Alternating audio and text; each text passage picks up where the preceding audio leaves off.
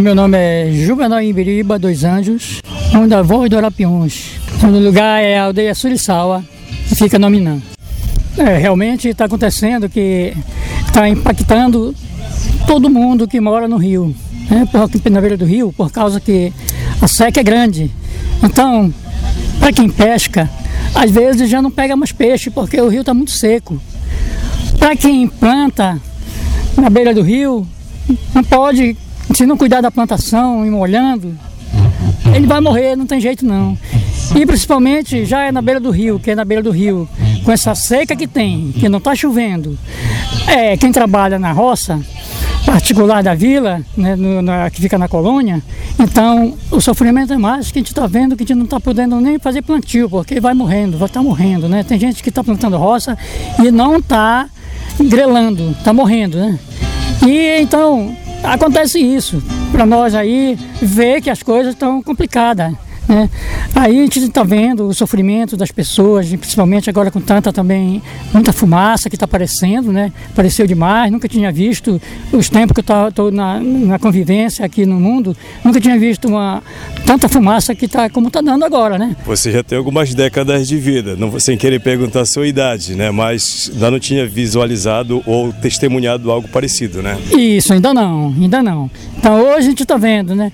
Então essas conversas também pode ser assim, né? Que a gente fala, a gente pensa que tá ruim e a gente pode ver que a desculpa pode ser nossa, dos homens, né? Porque está acontecendo muito, que a gente vê. Né? Então a pessoa tem que ter mais cuidado de hoje em dia. É por isso, Raik, que eu falo, que eu tenho também o som da, do, da, da música cultural, trabalho com a música. Então eu falo, eu tenho essa importância de falar essas coisas que estão tá acontecendo que e, e antes e antes, quando eu era jovem, os nossos antigos falavam o que ia acontecer. Devidamente à nossa desobediência, a gente ia fazer coisas ruins para hoje a gente, tá, a gente sofrer mais tarde. Quando a gente era menino, a gente já ouvia isso. Vamos cuidar, porque senão uma hora vai chegar o calor. E chegou para nós que já estamos já coroas, né? Isso, isso na verdade. E às vezes também a gente pode dizer, ah, mas é uma empresa, a empresa que são os culpados. Não só as empresas, não. Muitas das vezes somos nós, né? A gente não tem o respeito com as nossas coisas que nós temos para que Deus nos dá, né, mano? Juvenal, você falou de roça. Para algumas pessoas de fora aqui, roça é, é, é soja, é outras plantações. Aqui, roça é de mandioca mesmo, né? Para nós, paraenses, amazônidas, que metade da nossa alimentação, metade é a farinha, não é? Isso, o impacto dessa seca, pode significar falta de farinha aqui na região? Com certeza, e o que está fazendo muito. E, afinal de contas, a gente está vendo que a maioria tá, já está sem mandioca, está né? Tá sem roça, não pode plantar. Então agora está tá complicado para o povo.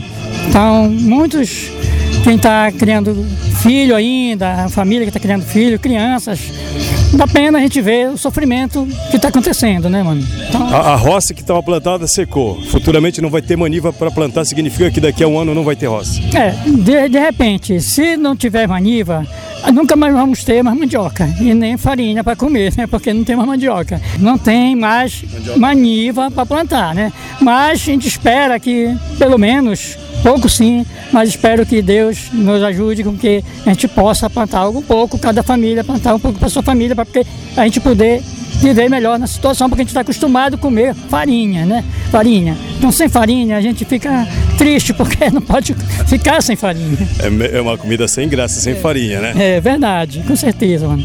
É isso aí, Rod. É preocupante, Vernon. Muito preocupante, né? Muito preocupante. Principalmente tem mães que estão muito preocupadas com os filhos. Hoje a gente vê que também, além da preocupação já com saúde, muitas das vezes a mulher, o homem, quando está com saúde, muitas vezes são preocupados. E agora quando vem os problemas de doença, né? Aí que no meio dos problemas de doença, os filhos eles ficam preocupados, porque sofrendo, eles não querem que os filhos sofram, né? Ninguém, os netos. Então, isso aí está acontecendo acima. Apela para quem? E qual seria o apelo? O apelo é a gente rezar para que Deus nos possa fazer crescer, melhorar a nossa situação, bons pensamentos para os homens, para que a gente possa melhorar a nossa vida daqui para frente, né? Espero que pode ser, é, a pessoa pode ser respeitar, ser respeitado e respeitar os outros para que a gente possa viver bem, né?